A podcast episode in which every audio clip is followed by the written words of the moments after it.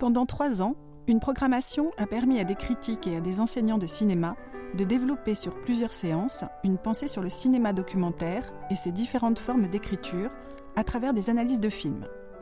Pour cette première saison du podcast Regard critique, réalisé à partir de conférences enregistrées en 2008, le critique et cinéaste Jean-Louis Comolli retrace pour nous une histoire du cinéma sous influence documentaire. Ce premier épisode, consacré à la cinématographie des Frères Lumière, prend acte des ambiguïtés qui marquent la naissance du cinéma entre documentaire et fiction, entre illusion et doute. Quelque chose s'est passé qui, d'un coup, a donné à la représentation du mouvement, à la figuration du mouvement, à la figuration des corps euh, humains ou des mobiles voitures euh, ou des animaux euh, en mouvement, une puissance qu'ils n'avaient pas jusqu'alors. Voilà. C'est ce que nous vérifierons tout à l'heure en voyant les films. Euh, les spectateurs avaient déjà vu des images en mouvement, ils avaient déjà vu des photographies en mouvement, ils avaient tout vu. Et pourtant, ils ont été saisis par ce qui s'est passé dans ces premières séances du cinématographe. Voilà ce qu'il faut que nous essayions de comprendre. Voilà. À partir de quoi? Comment? Évidemment, il est impossible, et ce serait d'ailleurs une sorte de, rêve de, science-fiction, euh, euh, de, repenser, de retrouver, de recomprendre comment fonctionnaient les, premiers spectateurs. Nous ne sommes plus les premiers spectateurs, nous ne le serons jamais. Euh, un, écart immense nous sépare d'eux. Et donc, ce que nous allons voir tout à l'heure, c'est-à-dire les, premiers films vus par les premiers spectateurs, nous ne pouvons évidemment pas les voir comme ils les voyaient. Et pourtant, c'est ça qu'il faut essayer de penser. Si, euh, le, travail historique a un sens, c'est non seulement dans l'accumulation des références, des connaissances, etc., euh, c'est des savoirs, c'est aussi dans la mesure où nous essayons de, nous projeter dans cet autre définitivement disparu, hein, que nous ne pouvons plus penser véritablement, qui nous pose problème et à travers lequel pourtant quelque chose s'est passé dont nous héritons. Nous héritons de ces premiers spectateurs. Nous allons nous retrouver tout à l'heure, en gros, dans la même position qu'eux, en face d'un écran et voyant des images qui sont en gros les mêmes que celles qu'ils voyaient. Et pourtant, évidemment, nous sommes à la fois, d'une manière euh, homologue, hein, à la même place qu'eux, et en même temps, évidemment, cette place a complètement changé. Et donc, je crois que si on veut essayer de, comprendre ce qui se joue aujourd'hui du côté des images animées, des, représentations, de l'audiovisuel, du cinéma, bah, c'est aussi peut-être en, se projetant ou en essayant de comprendre comment ces premiers spectateurs avaient pu, ont pu euh, recevoir les films, les premiers films. Alors ce que je voudrais dire aussi avant de commencer la séance de projection, euh, c'est que euh,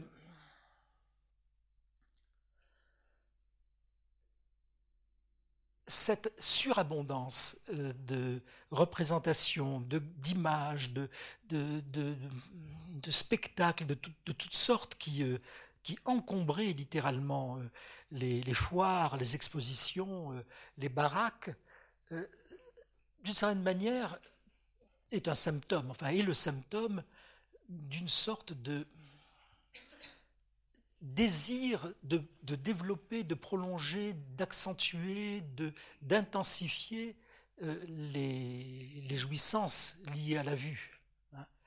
je, citais tout à l'heure euh, euh, l'expression un peu barbare de pulsion scopique. Alors il y avait une intensification extraordinaire au XIXe siècle de ce désir de voir.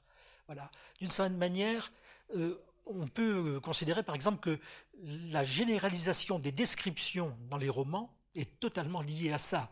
Euh, on pourrait faire une histoire croisée des représentations enfin visuelles, pas encore audiovisuelles, et, euh, bah, des, voilà, des descriptions romanesques. Et on, voilà, cette curiosité incroyable, effréné à l'égard de l'autre, à l'égard du monde, qui fait que il fallait, euh, représenter, il fallait montrer, il fallait aller voir, il fallait rapporter des images. Alors, bien sûr, je dois établir une sorte de ligne de fraction, de barre de fraction, entre les images non animées et les images animées. La curiosité, du spectateur ou du badaud du XIXe siècle aurait pu tout à fait se satisfaire d'images non animées, photographiques, dessins, etc. Gravures, caricatures, il y en avait des centaines de milliers. Et pourtant, non. Et pourtant, ce qui était en jeu, c'était l'image animée. Alors voilà ce qui euh, est intéressant à penser. C'était l'image animée. Pourquoi? Mon hypothèse, qui est, celle de, nombreux, cinéastes, mon hypothèse, c'est que ce qui est en jeu à travers l'invention du cinéma, la mise au point du cinéma, la mise au point de la reproduction, de la, de la synthèse du mouvement et de sa projection sur un écran, ce qui est en jeu, bah, c'est euh, l'idée que euh, la vie est plus forte que la mort. Voilà, tout simplement au fond, euh, si tant de, chercheurs, d'inventeurs, de bricoleurs, de savants plus ou moins euh, originaux euh, se sont échinés à mettre au point des machines à fabriquer et ensuite à projeter des images animées, analogiques, qui ressemblaient au, corps humain vivant, qui figuraient le corps humain vivant, alors je pense, enfin je pense pas, il est certain que ça tient à ça, hein, ça tient à ça. Peut-être que dès les premières représentations, euh, bien avant le cinéma, peut-être que dès, la fondation de l'idée de fabriquer une image, euh, une sorte de défi à la mort était lancé par ceux qui euh, fabriquaient ces images. on ne peut pas ne pas penser que ceux qui, dans les cavernes, mettaient leurs mains sur leurs mains couverte de peinture sur un mur, et donc fabriquer une main, au fond, hein, qui n'était plus la leur, qui était une autre main. Bon, on ne peut pas ne pas penser que l'idée que cette empreinte qui était laissée sur la paroi euh, était destinée à durer plus longtemps sans doute que la main qu'il avait formée. Voilà. Donc, dans le destin des images fixes, déjà est inscrit ce, jeu avec la mort, ce défi à la mort. Hein, la trace laissée par le corps vivant va survivre hein, à ce corps, très probablement. Alors évidemment, avec les images animées, cette même dimension-là de défi à la mort prend euh, des proportions considérables, puisque c'est véritablement non plus seulement la trace, la trace figée, la trace morte, mais la trace vivante de la vie, hein, du corps vivant, qui va survivre à la mort. Et donc je crois que c'est ce motif-là qui, probablement, me semble-t-il, explique hein, l'acharnement, hein, l'incroyable ténacité des centaines, des, presque des milliers d'inventeurs divers qui ont tenté de restituer euh, la, oui, euh, la, figure humaine en mouvement. voilà. Alors, euh, c'est une chose qu'on oublie. Voilà. C'est une vérité familière qui euh, nous est devenue inconnue. Je crois que nous savons tous ça. Nous savons que si nous prenons des photos, et a fortiori si nous faisons des, films de famille, ou si nous faisons des films tout court, bah, évidemment, nous fabriquons quelque chose qui va survivre survivre à euh, la vie réelle des personnes qui sont apparues dans ces images. Voilà, nous le savons. Nous le savons, mais il est extrêmement rare qu'on en parle. Hein. Je pense qu'on n'entend pas parler très souvent. Euh, c'est un savoir implicite qui ne demande pas à être explicité, euh, qui est là tout le temps. Bon, moi, je, suis convaincu que quand je, propose à, je sais pas, un homme ou une femme de ce monde de, participer à un de mes films, nous ne parlons jamais de ça. Mais je suis certain que c'est là. Je suis sûr que pour elle comme pour moi, ou lui comme pour moi, il y a l'idée que on fabrique quelque chose qui va survivre. Voilà, survivre. D'une certaine manière, le cinéma euh, qui est à la fois, comme le disait Cocteau, la mort au travail, est aussi bien sûr l'enregistrement de ce qui résiste à la mort, les deux à la fois.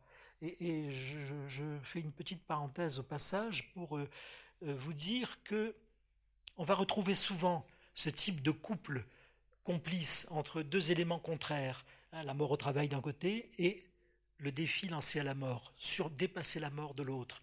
Ça va ensemble, très paradoxalement et j'essaierai de, le dire d'une manière plus précise avec les, films que nous allons voir. Donc je voulais, avant de commencer cette projection, insister là-dessus. La demande qui est implicite, la demande qui est là de, manière insistante et qui va, et qui va être déclarée par les premiers spectateurs, c'est l'idée qu'on filme des... on fabrique des images qui survivent. C'est une chose qui apparaît immédiatement. Un des premiers commentaires qu'on ait d'un journaliste qui a vu euh, les premières séances du Grand Café, c'est un commentaire euh, à la fois très drôle et, très intéressant. Il dit en gros, les neveux vont pouvoir voir à quoi ressemblaient leurs aïeux. Alors c'est quand même extraordinaire. Voilà. Donc en gros, d'entrée de jeu, le cinéma se situe dans une dimension, je dirais, dans une perspective futuriste où les spectateurs du futur verront comment étaient leurs arrière-grands-pères. Ah ben, nous en sommes là. Ce que nous allons voir, c'est ça, d'une certaine façon. Donc cette question voilà, du rapport à la mort et d'une vie artificielle qui triomphe de la mort est au cœur de l'opération cinématographique. Et je crois que euh, c'est ce qui explique euh, à la fois euh, en partie son, succès impressionnant et ce qui explique aussi le besoin que nous en avons toujours. Et que ce besoin nous conduit à accepter un certain nombre de l'heure, dont je vais parler maintenant tout en détail, alors que, d'une certaine manière, comme ça s'est passé dans les, dans les premiers mois, le cinéma aurait dû lasser très vite ce public de curieux, hein, qui, au fond, euh, de badauds, disons, hein, qui, qui s'intéressait toujours à la dernière attraction, et puis qui avait besoin d'en changer parce qu'il s'ennuyait euh, au bout de cinq minutes. Eh bien, ça a continué. Ça a continué, à mon avis, pour cette raison-là. C'est parce que ce qui est en jeu, bah, c'est précisément quelque chose qui touche bah, au passé, au futur, et au, devenir futur du passé. Euh, avec le cinéma, nous savons bien que tout ce qui est filmé, soit est déjà mort, soit ne va pas tarder à mourir, soit mourra bientôt, et qu'en même temps, bah, en c'est toujours là sur l'écran. C'est-à-dire, nous sommes toujours contemporains du moment où c'était toujours vivant. Donc c'est ce paradoxe temporel qu'il va falloir essayer de, cerner, parce que c'est ce qui peut-être, à mon avis, nous attache à notre place de spectateur. Alors, je vous explique comment ça va se passer maintenant. voilà, j'ai choisi dans le catalogue énorme des films Lumière un certain nombre de films. Bon, certains parce qu'ils sont absolument exemplaires et que je peux appuyer dessus mon propos, d'autres parce qu'ils sont tout simplement beaux et plaisants à voir. Donc, euh, on va euh, les voir un par un. Alors c'est des films très courts, hein. vous savez que euh, euh, on avait à l'époque euh, pendant des années, hein, entre 95 et 98, 99, on était limité par le nombre de mètres des rouleaux des bobines de pellicule. La pellicule avait été inventée par Edison et euh, les bobines mesuraient 17 mètres, ce qui fait environ un peu moins d'une minute. Voilà, 55 secondes, 54 secondes. Donc il y a des films lumière qui durent encore moins que ça, qui durent 45 secondes, et d'autres qui arrivent jusqu'à une minute. Donc euh, chaque film est très court. Et euh, je vous propose de le voir une première fois. Ensuite de quoi je ferai un petit topo, enfin un petit topo, oui, et puis on le verra une deuxième fois. Voilà, comme ça on pourra le revoir, parce que c'est une minute, c'est quand même très court. Alors, on va commencer par le film qui, historiquement, est le premier film, donc c'est déjà un titre important. Ça s'appelle Sortie d'usine, et en effet, euh, les frères Lumière, enfin l'un des frères Lumière, Louis Lumière en l'occurrence, c'est lui qui faisait des films, qui tournait la manivelle. Louis Lumière a filmé les ouvrières qui sortaient de son usine à Lyon. Euh, il faut rappeler, peut-être pour ceux qui ne le savent pas, que euh, Auguste et Louis Lumière, euh, donc deux frères, fils d'Antoine, euh, étaient, disons, les, les animateurs, les ingénieurs, les animateurs de l'entreprise familiale qui était donc une entreprise de, au départ de, entreprise, une usine de confection de plaques photographiques, hein, et que le, jeune Louis Lumière avait mis au point une émulsion rapide hein, qui s'appelait étiquette bleue, et qui avait fait le tour du monde, ce qui avait assuré une certaine fortune à la famille Lumière, fortune que le, père euh, Antoine s'est empressé de, de, jeter euh, par la fenêtre en partie, mais euh, les deux, les deux fils, donc Auguste et Louis, ont, ont travaillé pour cette, pour cette entreprise, et c'est, je le redis, Louis qui a mis au point le dispositif technique particulier, le pied de biche, qui a permis à la caméra des, des frères Lumière de fonctionner. Alors, on, peu à peu, au, fil des films, je donnerai plus de détails, bien sûr, mais c'est pour euh, ne pas vous lasser et ne pas tout dire d'un coup. Donc, euh, sortie d'usine, c'est les, ouvrières qui sortent de l'usine. Hein. Alors, c'est extrêmement intéressant, vous allez le voir, parce que de ce film, nous avons retrouvé trois versions. Enfin, nous avons retrouvé. L'Institut Lumière a retrouvé trois versions. Trois versions du premier film alors voilà qui déjà euh, est extrêmement troublant. Hein. Vous allez voir donc la version numéro 1, la version numéro 2 et la version numéro 3 à la suite. Hein. Et ensuite, je ferai un petit commentaire. Euh, si vous voulez bien, merci. Bien, donc euh, on les reverra tout à l'heure une deuxième fois, mais je vais commenter.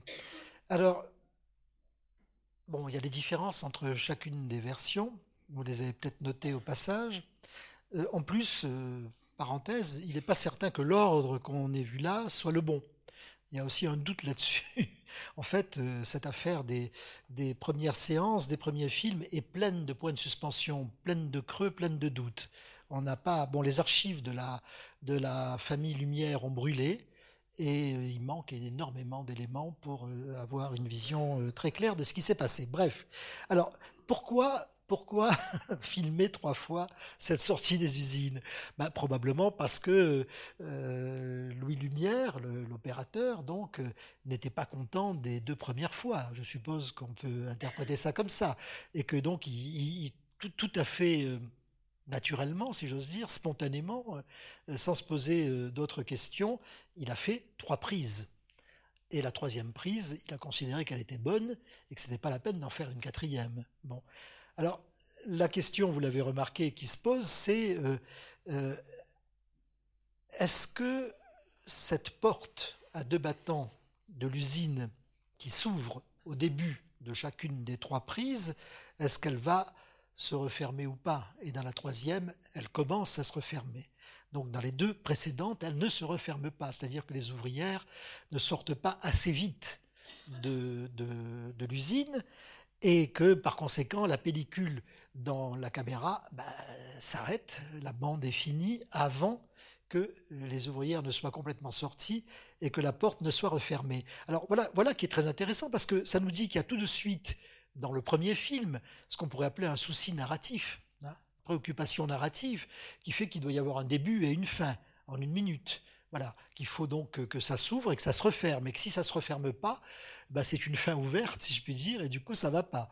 Alors, voilà, je, trouve ça tout à fait euh, important parce que, au fond, on pourrait dire que ce film est un documentaire. Hein il filme son usine, euh, la porte de l'usine, les ouvrières de l'usine, le, cheval avec le, fiacre qui disparaît dans la troisième prise, vous l'avez remarqué parce qu'il devait ralentir le mouvement de sortie et que donc on l'a, on l'a, on l'a écarté quand il a fallu euh, essayer de refaire euh, les portes se fermer à la fin de, la prise. Donc euh, voilà, voilà un, documentaire comme on dit aujourd'hui, n'est-ce pas? Bon, sauf que ce documentaire a été tourné trois fois. Voilà, et que donc du coup c'est aussi une fiction. Et, bon, prenons ça, cet élément contradictoire une fois de plus, hein, comme, comme emblématique de la double nature du cinéma. Hein la double nature du cinéma, la duplicité, euh, je dirais, organique du cinéma, qui est euh, d'être à la fois documentaire et fictionnel. Pourquoi documentaire? Ben, Parce que tout ce qui apparaît devant la caméra est, enregistré par elle d'une manière documentaire. C'est Godard qui disait, euh, rappelez-vous, Le mépris est un documentaire sur le corps de Brigitte Bardot. c'est une phrase que les, les, frères Lumière auraient pu signer eux aussi. On peut dire que voilà, Sortie d'usine est un documentaire sur le corps des ouvrières.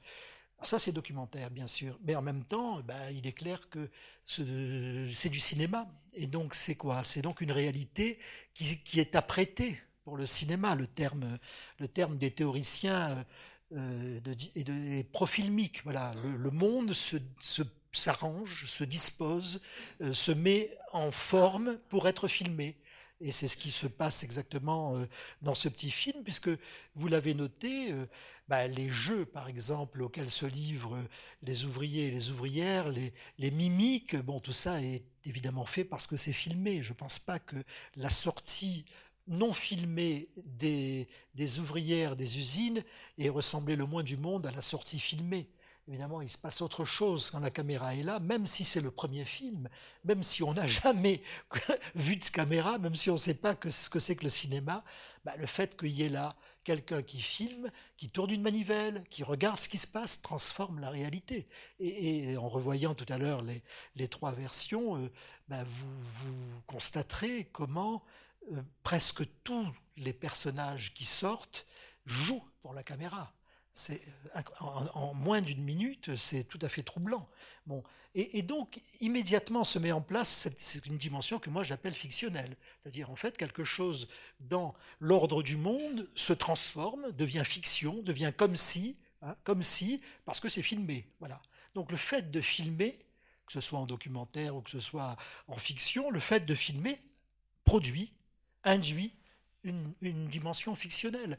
La réalité filmée n'est plus la même que la réalité non filmée. Quelque chose s'est produit qui est l'intervention du cinéma dans le monde, tout simplement. Hein. Comment voulez-vous que le cinéma intervenant dans le monde, il n'affecte pas le monde, il ne le transforme pas. Ça se voit dès le premier film. Alors, on pourrait aussi euh, commenter ça autrement. Et euh, un, cinéaste allemand qui s'appelle Harun Farouki euh, l'a fait dans un, dans un, très joli film qui s'appelle Sortie d'usine, si je me souviens bien. Euh, et, bah oui, bien sûr, les ouvrières sont, sont gaies. Pourquoi sont-elles contentes? Parce qu'elles quittent leur travail, elles quittent l'usine. Elles quittent l'usine, mais où est-ce qu'elles vont? Ben, Elles vont au cinéma, tout simplement. elles vont se faire filmer. Et donc, d'une certaine façon, dans un raccourci qui euh, nous, indique que les signifiants sont maîtres. Hein. Ce, ne sont pas les, les auteurs qui donnent du sens.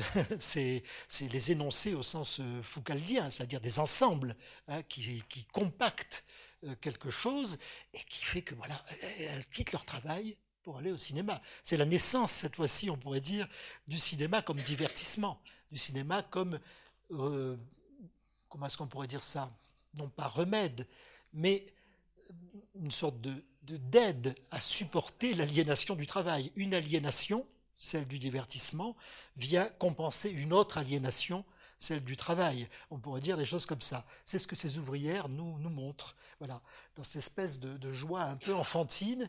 Euh, bon, euh, évidemment, euh, j'ai l'impression que l'ordre n'est pas bon dans ce qu'on vient de voir. Enfin, moi, sur un autre DVD, j'ai un ordre différent. Et le numéro 2 est en fait le numéro 1. Et je le vois à quoi? Au fait, on va les revoir, au fait que bah, les tenues sont différentes, tout simplement. Dans le numéro 1, bah, elles ont leur euh, costume de tous les jours, si j'ose dire. Donc elles sont habillées en, en gros en noir, avec quelques chapeaux, mais peu, beaucoup de femmes sans chapeau. Hein, euh, les, ouvrières n'avaient pas toutes des chapeaux, il faut bien le dire.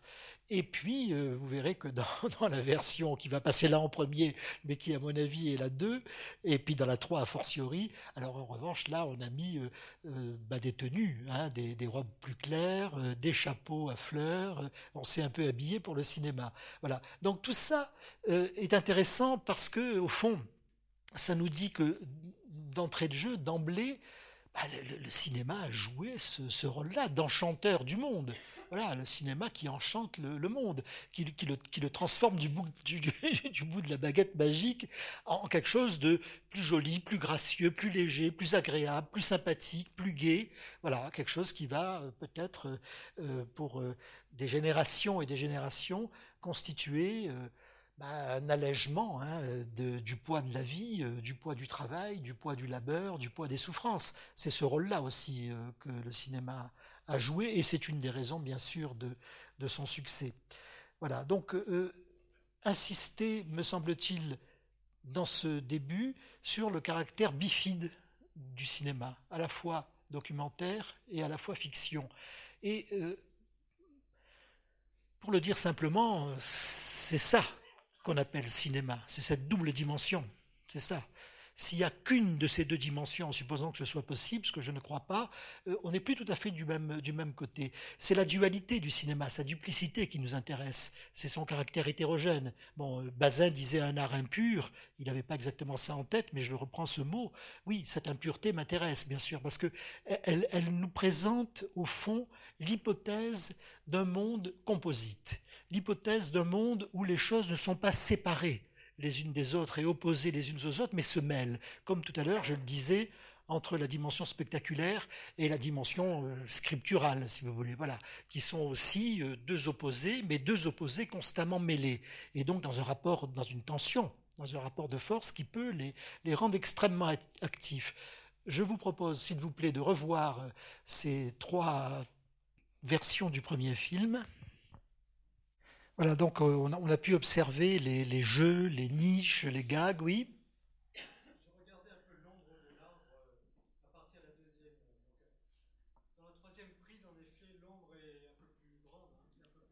Oui. Et pas regardé la première. ça permettrait. Bon, je pense que cette question a dû être euh, examinée de près par les, par les experts, enfin, en tout cas, j'espère. Mais bon, c'est vrai que là, euh, le DVD qui a, été fourni par euh, l'association a cet ordre-là, qui a l'air bien sérieux, 1, 2, 3. Et puis le DVD que j'avais acheté auprès de la même association est dans un autre ordre. C'est pas les mêmes numéros. Donc ça, laisse euh, apparaître euh, ce que je disais, c'est-à-dire cette espèce de flottement, d'opacité qui, extraordinairement entoure les, les, premiers temps du cinéma. pendant très longtemps, par exemple, un film qu'on va voir là, qui est un des films les plus célèbres, qui s'appelle Arrivée d'un train en gare de la Ciotat, ce film a longtemps passé pour figurer dans la première séance du cinématographe. Or, il n'y était pas. Voyez, donc il y a toute une série comme ça d'écarts, de ratés, d'approximations qui continuent de subsister, alors que, euh, comme on, le remarque sans peine, nous sommes presque contemporains de ce début. Hein. moi, je, disais, euh, j'ai connu Georges Sadoul personnellement euh, pendant plusieurs années, et Georges Sadoul avait connu Louis Lumière. Voilà, donc il euh, ne faut pas aller très loin pour euh, trouver Louis Lumière. il est à portée de main, à deux ou trois générations près. Donc on est quasi contemporain de cette invention, et pourtant elle est entourée de mystères et de flou. Et ça, c'est une chose qu'il faudrait interroger aussi sur, euh, au fond, comme, comme un refus de percer à jour les origines, qui doivent être entourées d'un halo de, de mystères. Nous allons voir maintenant un film qui a été... Alors oui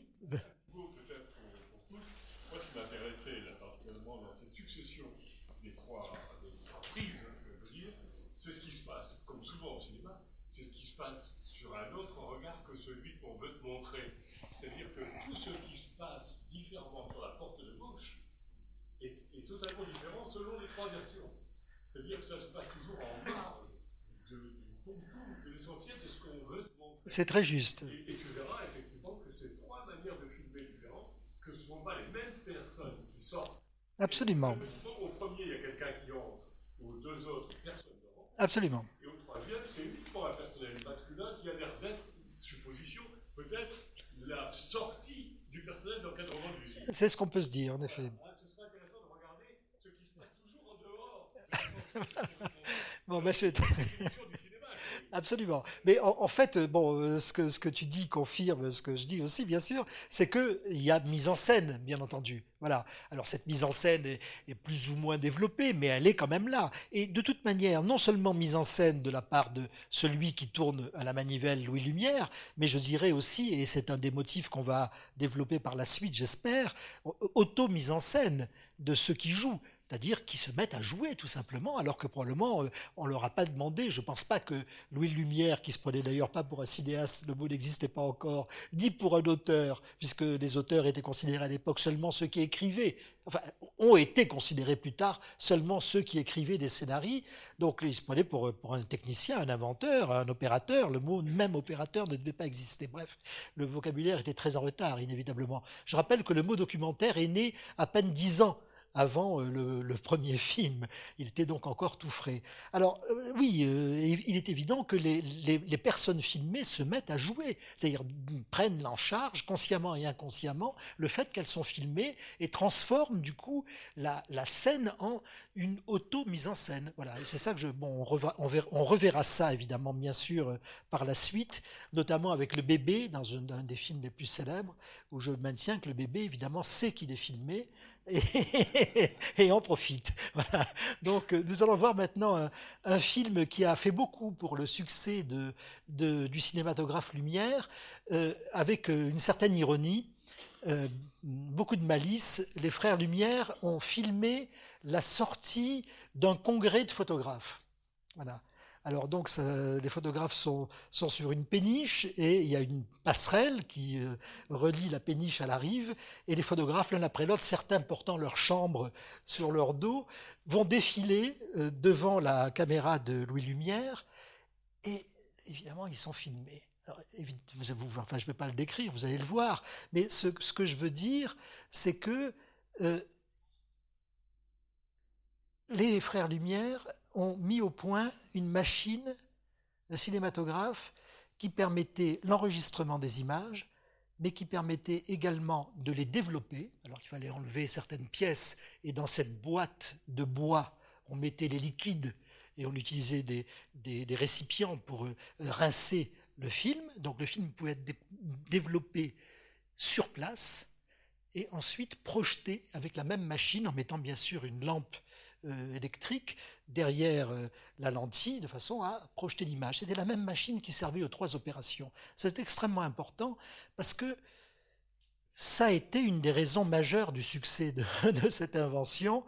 Les photographes qui ont été filmés, euh, je ne sais pas, à 2 heures d'après-midi, je ne connais pas l'heure, se sont vus, certaines versions disent le soir même, d'autres le lendemain, ils se sont vus eux-mêmes.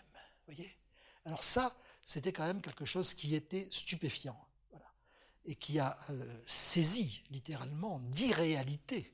Parce que, évidemment, quand on voit l'autre filmé, alors on est dans ce qu'on pourrait appeler un effet de réel.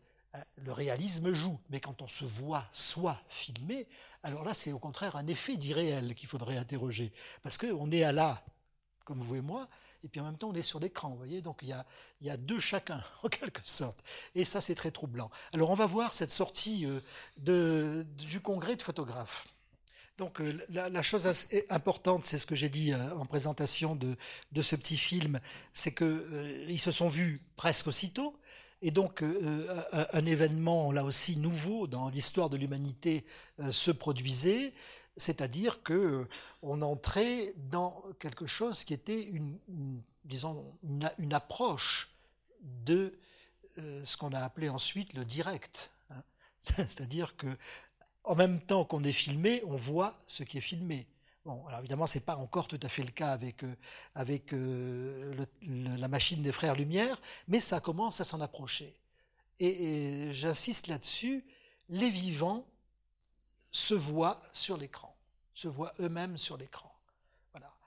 Euh, nous, sommes au fond aujourd'hui euh, tellement habitués à, tout ça que nous n'y prêtons plus attention. Je pense, je suppose, j'imagine que ça a été une, expérience étonnante pour ceux qui, pour la première fois, euh, dans leur vie et au monde se sont vus projetés sur un écran. Voilà. Parce que bon, euh, on peut voir des ouvrières d'usine si on n'en fait pas partie, tout va bien. On peut voir une locomotive, tout va bien. Mais se voir soi-même, c'est une autre histoire. Voilà. Et, là, euh, c'est une autre histoire non seulement parce qu'il y a, y a cet effet d'altérité qui ne peut pas ne pas jouer. Hein. là, soi est un autre inévitablement. le, le moi filmé devient quelque chose d'autre. Tout simplement parce que, évidemment, euh, les trois dimensions ne sont pas là. Euh, je reviendrai là-dessus tout à l'heure. Euh, évidemment, un écran sera toujours plat et la troisième dimension sera toujours imaginaire au cinéma. C'est ce qui caractérise le cinéma. mais alors voilà, on a une forme spectrale, désespérément plate, mais qui donne quand même l'illusion du relief et qui est censée être moi. Moi qui me suis toujours pensé d'une certaine manière comme étant en relief, ayant un corps en trois dimensions. Voilà. Donc là, il y a le passage des trois dimensions aux deux dimensions euh, est quelque chose d'étrange, et disons le, le caractère spectral de la figure humaine apparaît d'autant mieux que c'est moi qui suis filmé. Voyez, si c'est l'autre, je ne sais pas, mais si c'est moi, je sais. Et donc, je suppose que ces photographes qui se sont vus ont été saisis par le fait que c'était à la fois eux et pas eux. Euh, souvent, quand on, nous demande, euh, bon, est-ce que vous avez montré votre film aux gens qui sont dedans? Bon, euh, oui, bien sûr, on montre le film aux gens qu'on filme, ça va de soi. Et alors, comment ça s'est passé? Question suivante. Et la réponse, ben, elle varie guère. En, en, gros, ceux qui sont filmés ou celles qui sont filmées ne se reconnaissent pas. Voilà. C'est pratiquement la règle. Il est extrêmement rare que quelqu'un dise c'est moi. La plupart du temps, on dit ça n'est pas moi. Et les copains, les voisins, les voisines, mais si, mais si, c'est toi. Voilà. Mais bon, là, c'est, on voit bien que la question de, comment dire, de, de, se voir, de se reconnaître, de s'identifier, de, avec soi-même, est une question euh, sans fond et sans fin. La spécularité de ce point de vue-là est infinie. On, on, ne cesse de creuser et au bout de tout ça, euh, on ne rencontre que du vide. Bien. Alors, ça, c'est la première chose qui est, qui est intéressante c'est cette réduction des, temporalités. Hein. Euh, une accélération, euh, Virilio aurait pu parler effectivement là euh, d'une compression de l'espace-temps qui fait que les mêmes personnes peuvent à la fois être réelles en chair et en os et faire des choses réelles dans la vie réelle et en même temps être sur un écran. Et en même temps se voir elles-mêmes sur un écran. Alors je disais que c'est une des, une des clés du succès de, du cinématographe Lumière, parce que, bon, là c'était des photographes, donc euh, euh, évidemment euh, on voit bien qu'il y, y, a un jeu entre cinéma et photo qui apparaît très vite, puisqu'on voit des photographes jouer avec, avec ça, précisément avec leur chambre, mais les, opérateurs Lumière par la suite bah, ont filmé les, les, les têtes couronnées de, de l'époque, les rois, les tsars, etc.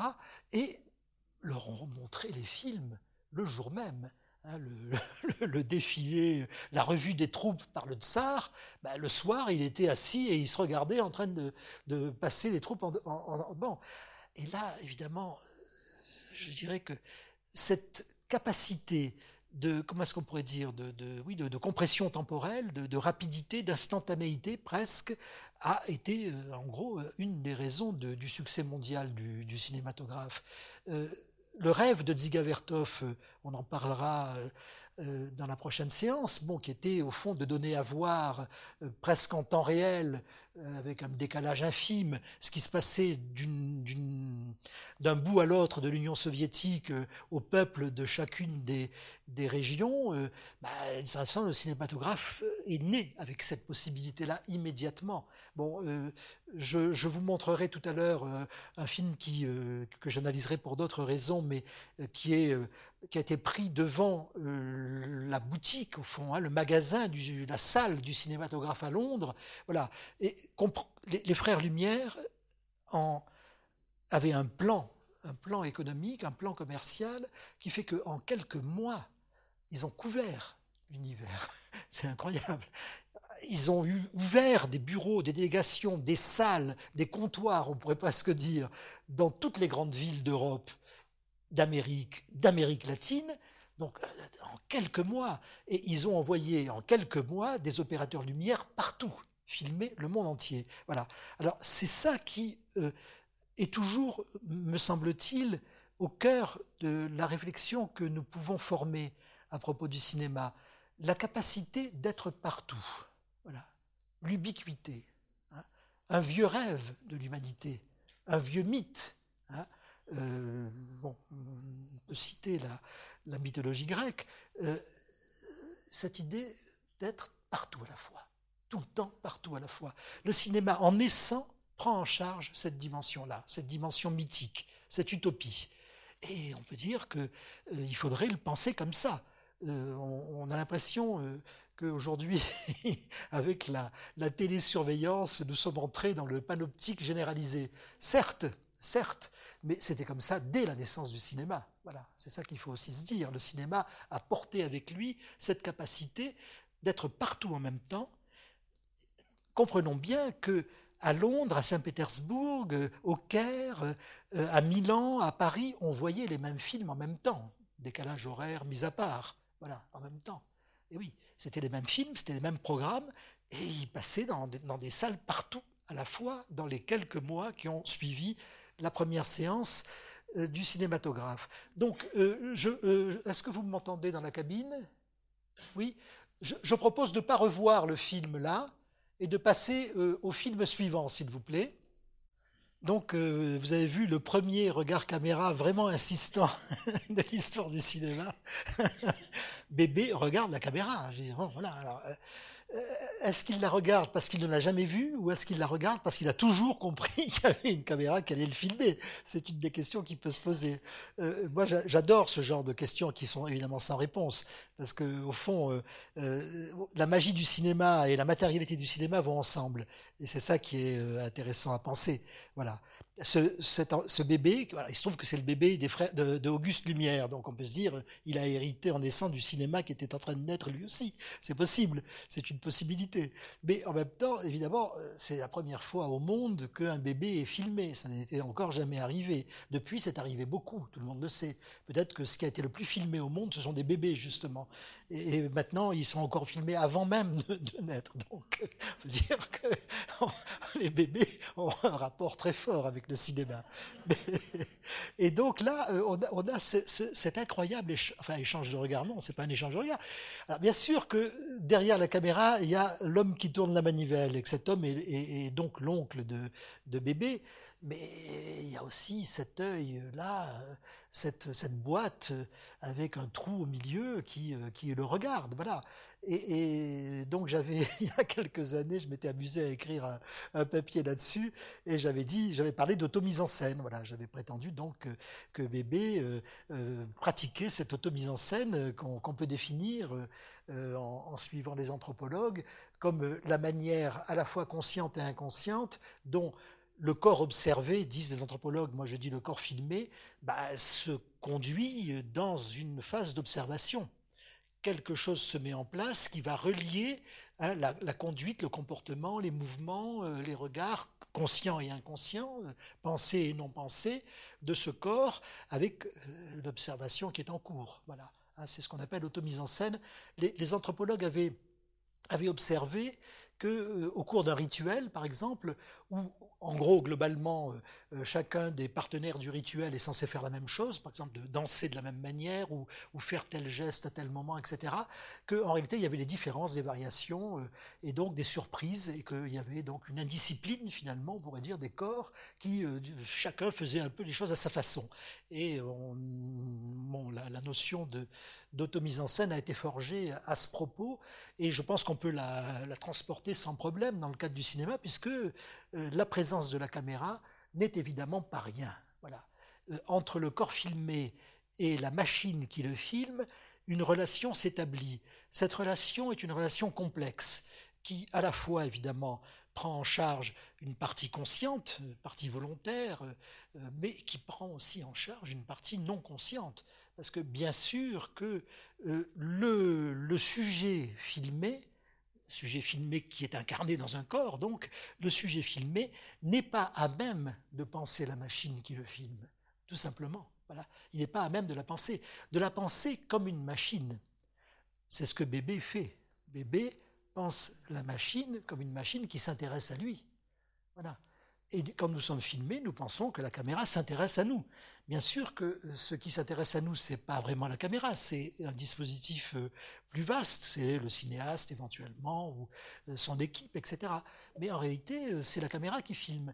Et donc il y a une sorte de, comment dire, de décalage de l'adresse qui fait qu'on va supposer à la machine, au fond, une intériorité ou une subjectivité ou des sentiments que par définition elle ne peut pas avoir, parce que nous restons des êtres rationnels et nous savons bien que les machines n'ont pas d'âme. Néanmoins, néanmoins, nous faisons comme si elles en avaient une. Et c'est ça qui euh, est filmé. Ce que la caméra enregistre, c'est précisément la manière dont le corps filmé se met en place par rapport à elle, se met en scène par rapport à elle. C'est ça qui est enregistré. Et donc quelque chose qui échappe à la volonté et à la claire conscience de celui qui est filmé. C'est comme ça qu'on peut définir l'automise en scène en matière de cinéma. Alors, euh, euh, on va passer. Euh, on peut le revoir si vous voulez. Vous voulez le revoir? Allez, on va le revoir. Bébé, s'il vous plaît.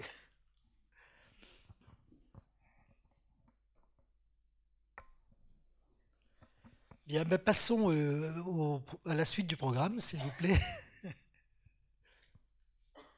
Je ferai un commentaire après le film. alors voilà donc euh, ce film célèbre, fameux. Et euh, je vais faire plusieurs points d'analyse à propos de ce film. D'abord, parler du cadre. On n'en avait pas encore parlé et il faut en parler maintenant. Euh, bon, les films des Frères Lumière se caractérisent pendant plusieurs, pendant deux ans au moins, par le fait que la caméra est fixe. La caméra est sur un pied et elle ne bouge pas. Et donc, euh, ce sont des cadres fixes. Alors, c'est très important. Euh, d'une certaine manière, euh, on commence à comprendre l'opération cinématographique si on réfléchit à ce que c'est qu'un cadre fixe. Un cadre fixe, c'est une découpe dans le champ visible. Tout ce qui se situe en bord cadre que ça entre ou que ça sorte du champ prend une force exceptionnelle parce que la caméra ne bouge pas, parce que le cadre est fixe. Autrement dit, la fixité du cadre accentue la mobilité des corps, accentue la dynamique, on pourrait dire, hein, de tout ce qui est mobile à l'intérieur du cadre. Voilà.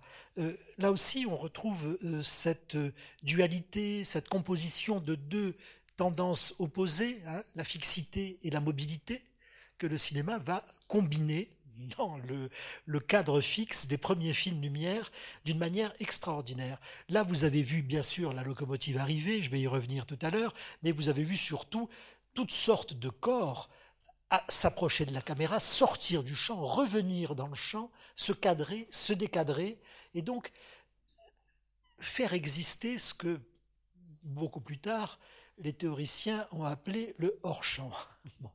Alors on va essayer de parler un peu de ça. Comprenons bien que cette image que nous voyons n'a aucun rapport avec le champ visuel ordinaire que nous fréquentons. Aucun rapport. Pas seulement parce que c'est du noir et blanc, c'est déjà une bonne raison, mais enfin, aujourd'hui on fait des films en couleur, mais aussi parce que, et surtout, et avant tout, parce que c'est cadré. Voilà. Le champ visuel humain, celui dont nous nous servons quotidiennement à chaque seconde, n'est pas cadré. Le cinéma est cadré. C'est une différence, mais colossale. Alors, évidemment, nous n'y pensons pas, ou nous n'y pensons plus, ou nous faisons comme si ça n'était pas le cas. Pourtant, c'est bien le cas. Ce que nous voyons d'abord, c'est du cadre c'est avant tout du cadre. C'est ça que nous voyons. Alors nous voyons bien sûr des choses qui sont à l'intérieur du cadre, qui se déplacent, qui bougent, etc. Mais nous voyons d'abord ce rectangle, qui en l'occurrence d'ailleurs est presque carré. Bon, alors là, euh, quelque chose de très important doit être euh, souligné.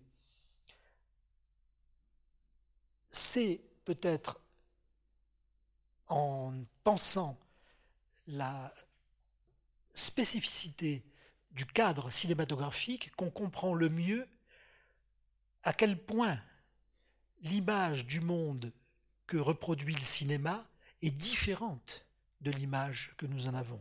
Différente, radicalement différente, n'a aucun rapport. Voilà. Alors ce qui est intéressant, on, peut, on peut détailler ces différences, je vais le faire, mais ce qui est intéressant, c'est que dès les premières projections, les premiers spectateurs, et nous, un siècle et vingt ans après, nous aussi, nous voyons ce qui est montré sur un écran de cinéma comme une reproduction ou un reflet du monde. C'est ça qui est intéressant. Ça n'a aucun rapport, mais c'est comme ça que nous le voyons. Alors ça n'a aucun rapport pourquoi? Bon, d'abord, je l'ai dit, cette image est cadrée et notre regard ne l'est pas. Donc ça, c'est une différence majeure le cadre de ce point de vue-là est une violence opérée sur le champ visuel, une violence opérée sur le visible. Le visible est circonscrit, il est coupé littéralement par le cadre. Bon, ça c'est une première chose.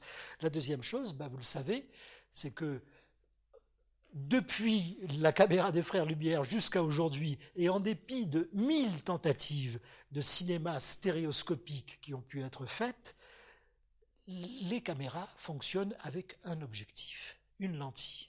Le cinéma est monoculaire.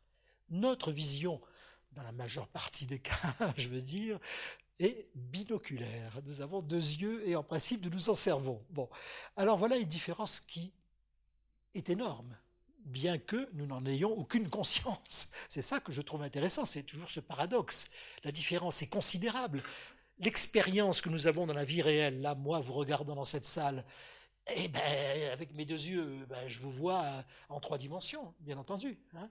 Et puis, euh, si je filme et que je vous montre sur l'écran, ben, il n'y a plus trois dimensions, il n'y en a plus que deux.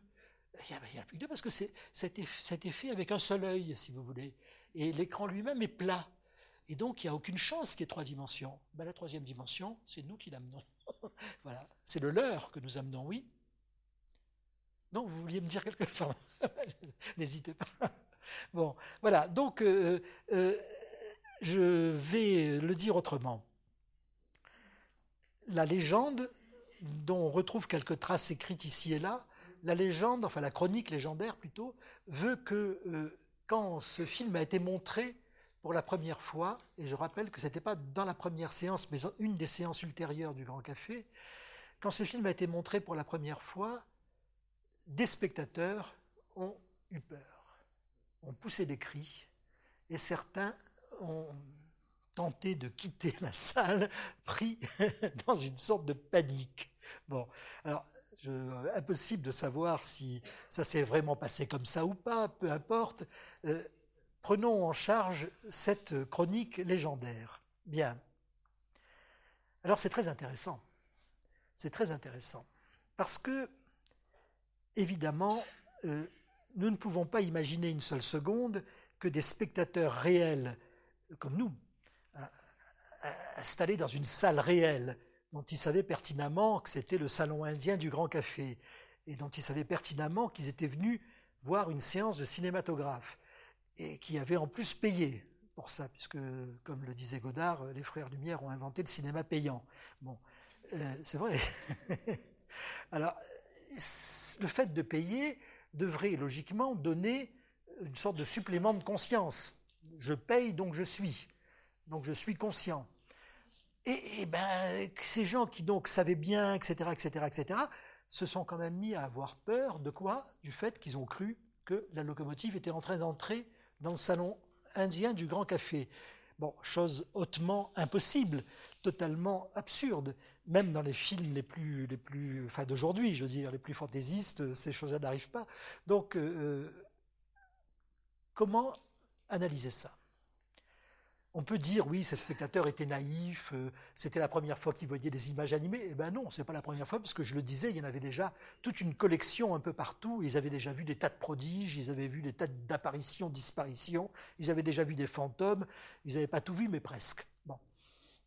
Et donc, euh, imaginez que ces spectateurs euh, un peu, un peu idiots aient pu croire réellement que la locomotive était là, me paraît impossible je refuse de, souscrire à cette, définition d'une bêtise possible des premiers spectateurs. Donc je me dis quoi? Ben, Je me dis, euh, oui, ils ont eu peur, mais ils ont eu peur de quoi? Ils ont eu peur de ce qui se passait sur l'écran. Ils ont eu peur de la représentation, du degré de puissance auquel la représentation étaient parvenus à ce moment-là. C'est pas de la locomotive qu'ils ont eu peur, c'est de la représentation de la locomotive. Voilà, brusquement, le monde filmé devenait puissant. Enfin, le monde filmé, il l'avait jamais vu jusqu'à présent, mais voyant le monde filmé pour la première fois, il le voyait dans toute sa puissance. Et c'est ça qui, sans doute, me semble-t-il, a fait peur. Alors maintenant, je, voudrais euh, le plus vite possible, puisque il nous reste encore un petit chemin à parcourir ensemble, si vous voulez bien, je voudrais définir euh, au fond, ce que j'ai appelé la place du spectateur à partir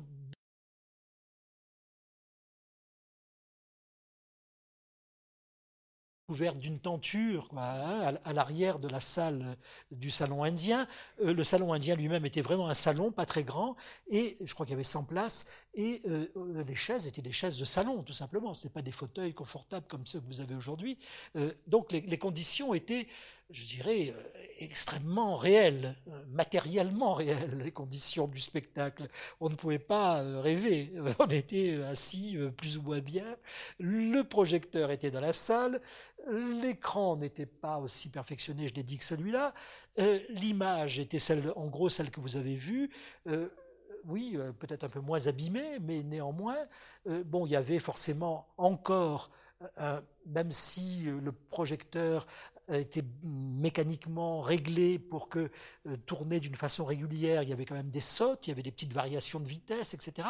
Donc beaucoup d'effets de réel, pas le réel du cinéma, le réel de la projection, le réel de la séance s'imposait à tous ces spectateurs. Je sais bien que je suis en train de voir une démonstration du cinématographe lumière.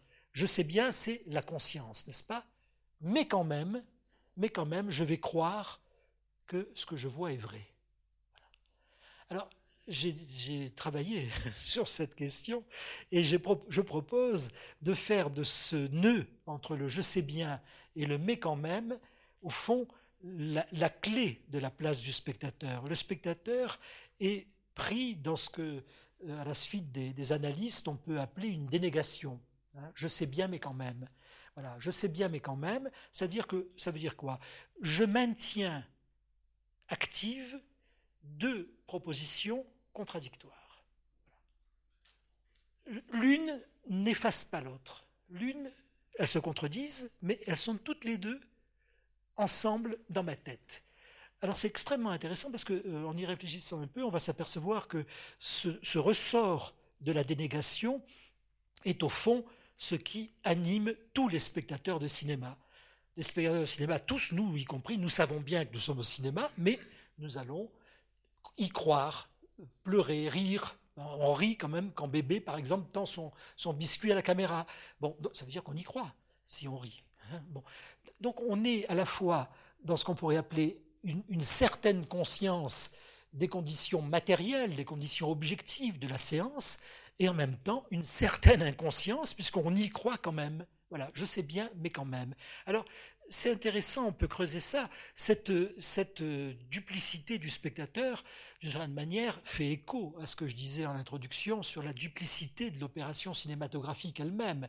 Voilà. Ce qui est proposé par le cinéma, c'est au fond d'arriver à des situations de composition entre des contraires. Voilà on est à la fois dans le réel et dans, le documentaire et dans la fiction, on est à la fois dans le je sais bien et dans le mais quand même, et donc le spectateur de cinéma est invité au fond à faire une, expérience subjective dans laquelle, pour un temps, le temps de la séance, il renonce au principe de non-contradiction. Voilà, tout simplement. C'est-à-dire il sort du modèle euh, aristotélicien il entre dans une autre dimension euh, de la vie mentale, de la réflexion, de la pensée, où brusquement les contraires peuvent coexister. Euh, l'ombre et la lumière, euh, le vide et le plein, le, bon et le mauvais, le vrai et le faux, hein, le semblant et le réel se mettent à coexister pacifiquement, si j'ose dire, dans la tête du spectateur. Alors c'est une expérience qui, qui, a l'air de rien, mais qui est tout à fait fondamentale, dans la mesure où nous le savons de plus en plus aujourd'hui, malheureusement, euh, dans un monde qui est entièrement orienté hein, vers la solution des problèmes, vers la performance, vers le choix, vers le tri, vers la sélection. Il faut remplir, il faut cocher des cases. Euh, le spectateur de cinéma est, est un être qui, à la question oui ou non, va remplir une croix oui et une croix non voilà. Et, il est dans cette position d'hésitation, de, refus de décider, refus de choisir, hein, qui maintient au fond en suspens le monde. Voilà, c'est comme ça que je le dirais. C'est une des raisons pour lesquelles le cinéma continue de fonctionner, euh, je crois, très fort. C'est parce que euh, la pression du monde qui nous oblige à choisir, à déterminer, à savoir, à comprendre, à connaître, à être, cette pression est suspendue magiquement pendant le temps de la séance et nous nous évadons hein, de cette contrainte provisoirement bien sûr, mais quand même cette évasion est, quelque chose d'extrêmement précieux. Alors voilà, la, dénégation, c'est ça aussi. Euh, je sais bien euh, qu'on attend de moi que je sois un bon fils, un bon père, un bon citoyen, etc., etc., un bon consommateur, mais quand même, je serai rebelle, euh, zéro de conduite, etc. Voilà. Il y a, toujours cette double possibilité dans la tête du spectateur de cinéma, et l'expérience qui est faite de, de ce point de vue-là est précieuse à la mesure où elle associe étroitement, elle mêle étroitement la croyance, bien sûr, sans laquelle il n'y a pas de cinéma, et le doute, sans lequel il n'y a pas de conscience. Alors donc, c'est le mélange des deux. Alors c'est, je dirais, euh, puis j'en, resterai là pour, pour euh, ce film, euh, c'est, c'est ce mélange de doute et de croyance qui nous permet de supposer que le spectateur de cinéma fait au fond une expérience qui a de plus en plus de sens dans la mesure où cette expérience continue, au fond, de relativiser la croyance. Voilà. Alors que dans le monde réel, dans le monde des sociétés qui sont les nôtres, les croyances sont absolutisées et pas relativisées. Voilà. Vous ne pouvez pas dire euh, je crois en Dieu un peu, peut-être, voilà, euh, ou on y croit ou on n'y croit pas. Au cinéma, on y croit et on n'y croit pas à la fois. Et c'est ça qui est, à mon sens, euh, extrêmement précieux. Alors voilà, très rapidement, si j'ai pu le faire comme ça, euh, les réflexions que je voulais faire à propos de l'entrée du train en gare. Il faut ajouter une notation que j'ai pas faite jusqu'à présent. Dans beaucoup de films lumière, cadrés par Louis, vous allez constater que euh, les choses se passent dans la diagonale de l'écran. Bon, c'est une, remarque qui a été faite longtemps, de nombreuses fois. Évidemment, il y a une raison à ça bien sûr que dans la diagonale de l'écran, les, corps, si j'ose dire, se distribuent mieux que s'ils étaient tous euh, de face euh, ou euh, latéraux. Ça, c'est vrai. Mais il y a une autre raison à ça, c'est que la diagonale de l'écran, comme vous le savez, est, plus longue que les deux dimensions latérales, longueur et largeur, et donc ça prend plus de temps de traverser l'écran en diagonale que de le traverser en frontal ou en latéral. Voilà. Et donc la question de la durée, là, s'inscrit dans l'espace directement. En, filmant la diagonale de l'écran, les frères Lumière permettent à l'action de durer plus longtemps. En tout cas, de durer le temps de la minute euh, qu'ils ont euh, en pellicule dans leur chargeur. Voilà. C'est ce qui se passe avec le, train hein, qui arrive, vous l'avez vu, dans une diagonale de l'écran, mais vous allez le revoir dans d'autres films aussi. Alors je propose donc de passer à la suite du programme. Et, et, et, et on va voir pas de bêtises. Voilà, on va, on va voir donc le, petit film sur Londres dont je vous parlais, et puis euh, euh, on peut enchaîner les deux suivants après démolition d'un mur. Hein. Merci.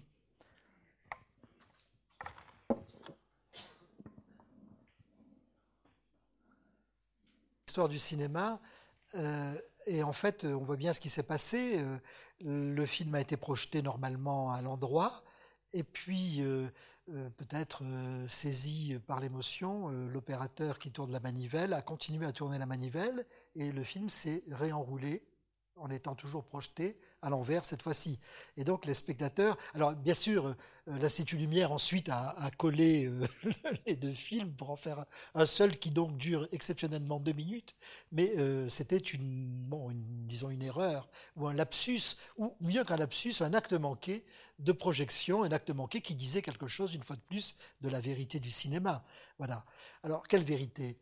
Eh ben le monde est réversible, tout simplement. Le monde est réversible. C'est-à-dire que rien n'est jamais définitif au cinéma, bien sûr, au cinéma. Voilà. Tout ce qui arrive peut être défait et refait. Alors évidemment, ça n'a l'air de rien, c'est énorme. Je dis là quelque chose qui est devenu un peu euh, comme ça notre manière de respirer, je dirais presque, l'air qu'on respire.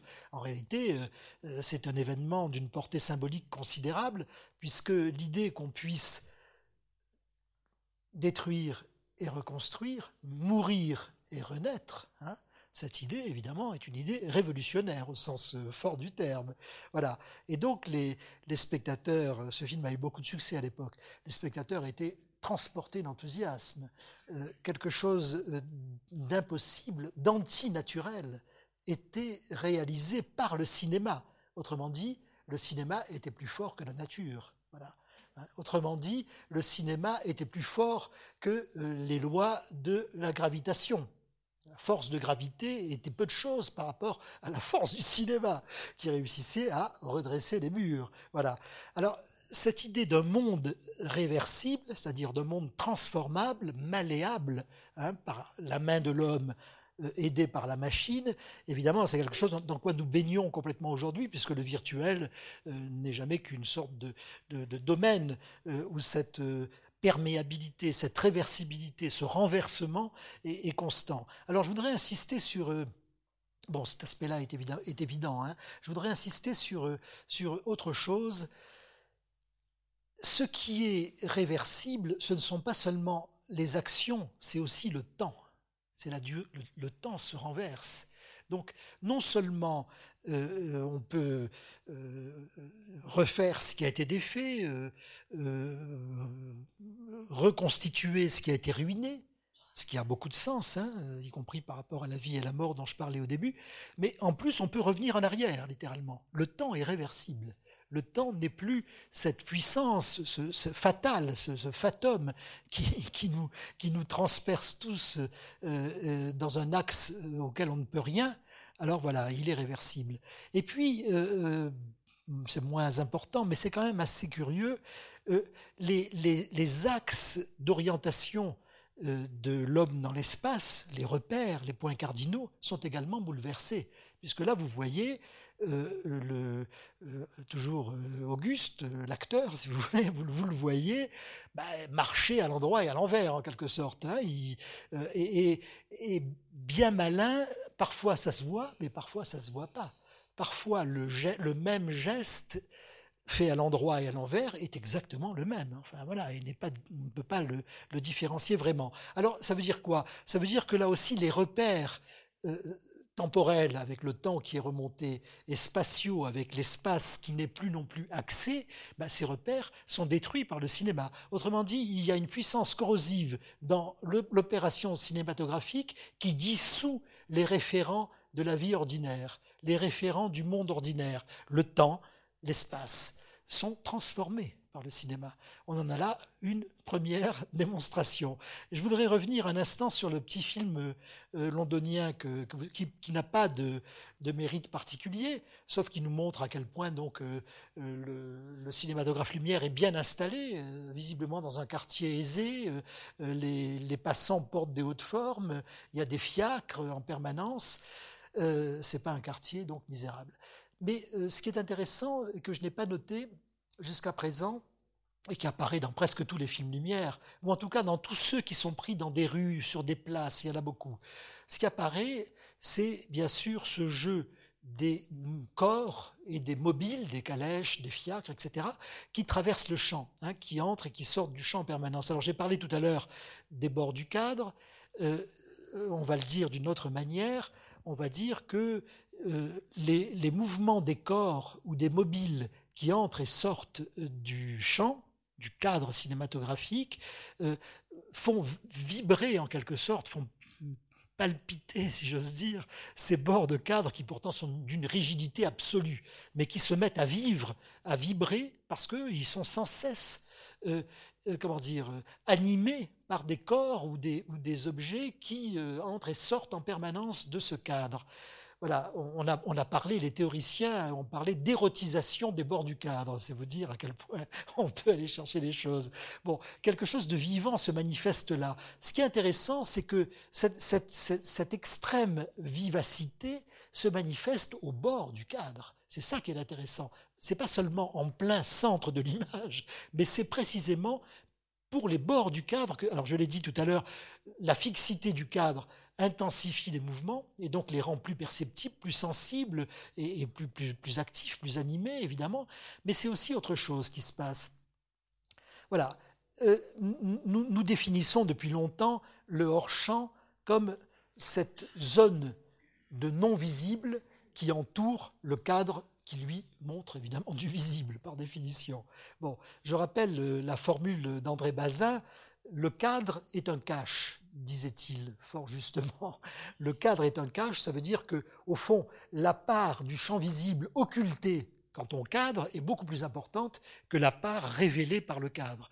Et que donc cette part occultée, cette part cachée, si vous voulez, joue évidemment très fortement, puisqu'elle est articulée précisément par les bords du cadre avec la part visible. Disons, le non visible et le visible sont constamment articulés dans l'opération cinématographique, et on s'en rend compte spécialement dans les plans fixes.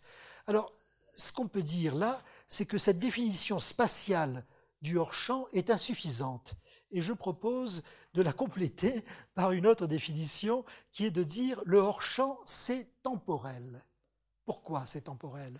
Ben, Tout simplement parce qu'il y a des choses qui ne sont pas encore entrées dans le cadre, mais qui vont le faire. Il y a des choses qui sont dans le cadre, des choses qui sont dans le cadre et qui vont sortir du cadre, et des choses qui sont sorties du cadre. Donc il y a un avant, un pendant et un après. Et c'est ça le hors-champ. Donc le hors-champ, si vous voulez, de ce point de vue-là, il est directement narratif. C'est-à-dire, il raconte une succession d'actions dont certaines sont non cadrées, vont se cadrer et ne le seront plus à un autre moment. C'est ce qui se passe avec les fiacres, les chevaux, qui entrent et sortent du champ en permanence.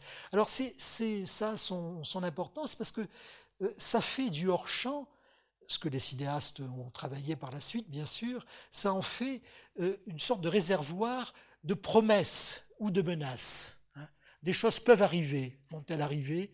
Ne vont-elles pas arriver euh, Le suspense est, permis, mais c'est toujours dans le hors-champ que ça se passe. Et donc ce hors-champ, je, le redis, est littéralement du temps, du temps en réserve, le temps d'avant. Alors euh, on peut mettre en rapport euh, cette dimension temporelle avec ce qui se passe précisément dans la succession des, photogrammes ou des, images, des images vidéo pendant la projection.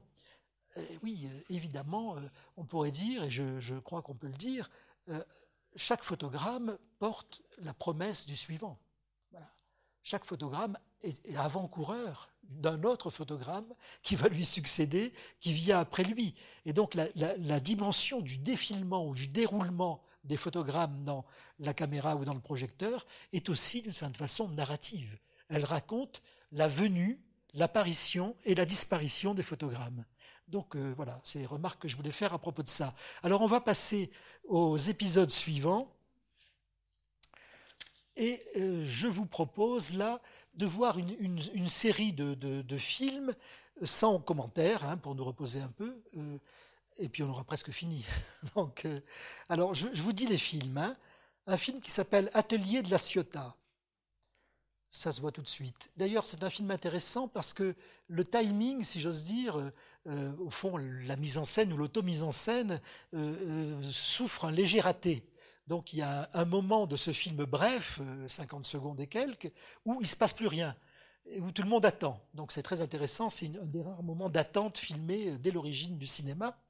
Alors, ensuite, il y a un film qui s'appelle Les Faneurs, où on voit donc de la diagonale de l'écran une série de, faneurs, c'est-à-dire de gens qui font, qui ramassent le, la paille, le, foin avec leur, euh, leur, instrument. Il y a un, film incroyable qui joue de la diagonale de l'image d'une façon hallucinante qui s'appelle Attelage d'un camion, où il y a au moins 60 chevaux qui tirent un, énorme camion. Ensuite, euh, j'ai choisi euh, Laveuse sur la rivière. Euh, parce que là, c'est le démenti euh, de tout ce que j'ai dit sur la diagonale de, l'image, puisque là, on n'est pas du tout dans une diagonale, vous le verrez, on est dans une superposition de, plans horizontaux. C'est un cadrage très étrange, très curieux. Après, j'ai choisi un film qui s'appelle Arriver en voiture des breaks d'excursion à Chamonix, qui est un film extrêmement mystérieux, très très beau magnifique, ça que je le montre, mais alors vraiment qui laisse euh, voilà. Après, il y a un des films les plus les plus célèbres de, la filmographie Lumière qui s'appelle La petite fille et son chat. Alors euh, bon, je vous dis un mot de commentaire sur ce film. Bon, le chat joue extraordinairement bien. Je crois que jamais un chat n'a joué aussi bien dans un film. Je sais si c'est difficile. Tous les gens qui ont essayé vous le diront. Alors là, ce chat est parfait. Mais ce qui est magnifique, c'est le cadrage. Le cadrage, un cadrage.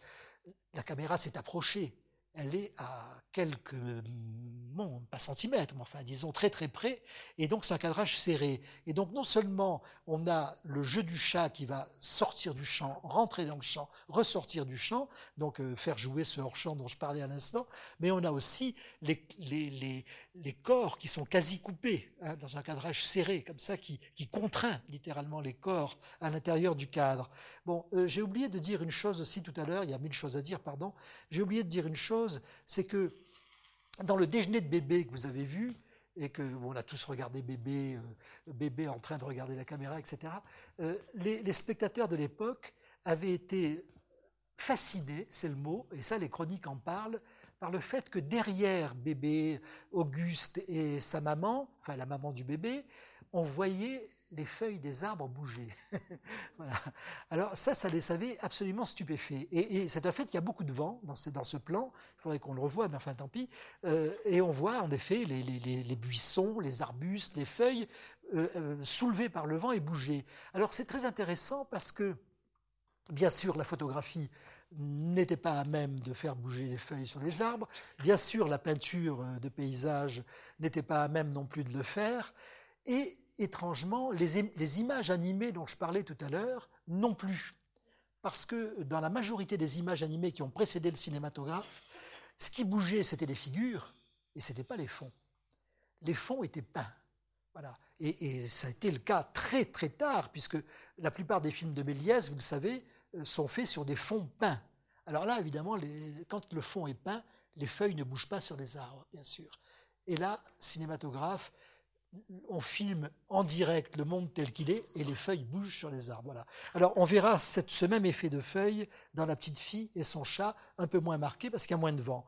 Et ensuite, il y, a, un petit film tout à fait étrange qui s'appelle Ramassage du linge et que je vous laisse découvrir. Donc on va voir ces films à la suite, comme ça, pour faire une sorte de break, et après on arrivera au dernier point du programme.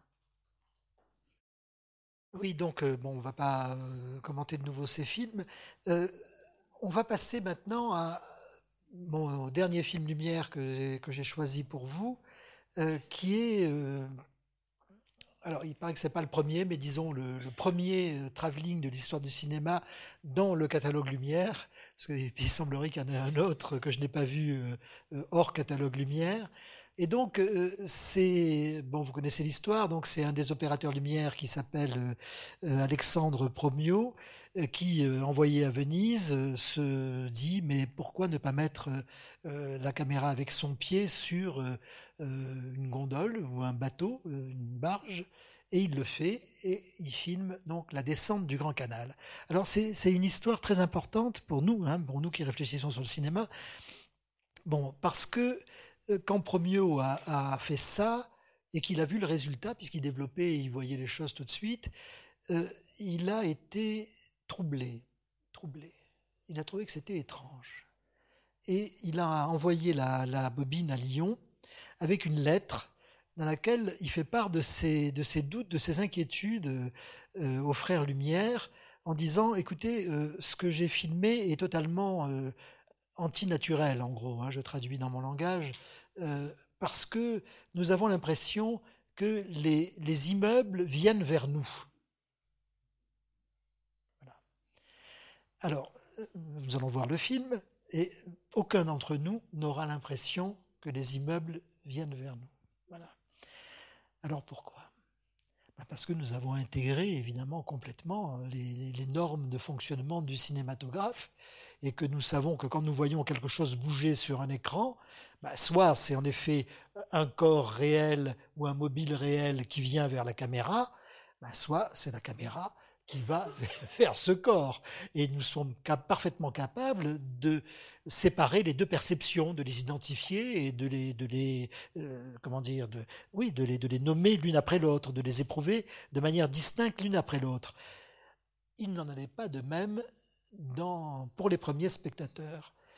Et quelque chose, c'est l'exercice que je vous propose de faire, quelque chose d'étrange, si on essaye de voir autrement ces quelques images que nous allons voir maintenant, si on essaye de les voir comme elles ont pu être vues par ces premiers spectateurs, alors c'est étrange. Pourquoi c'est étrange? Parce qu'évidemment, quand la locomotive arrive, ben, tout le monde sait qu'une locomotive, c'est un corps mobile qui a des roues, un moteur et qui avance.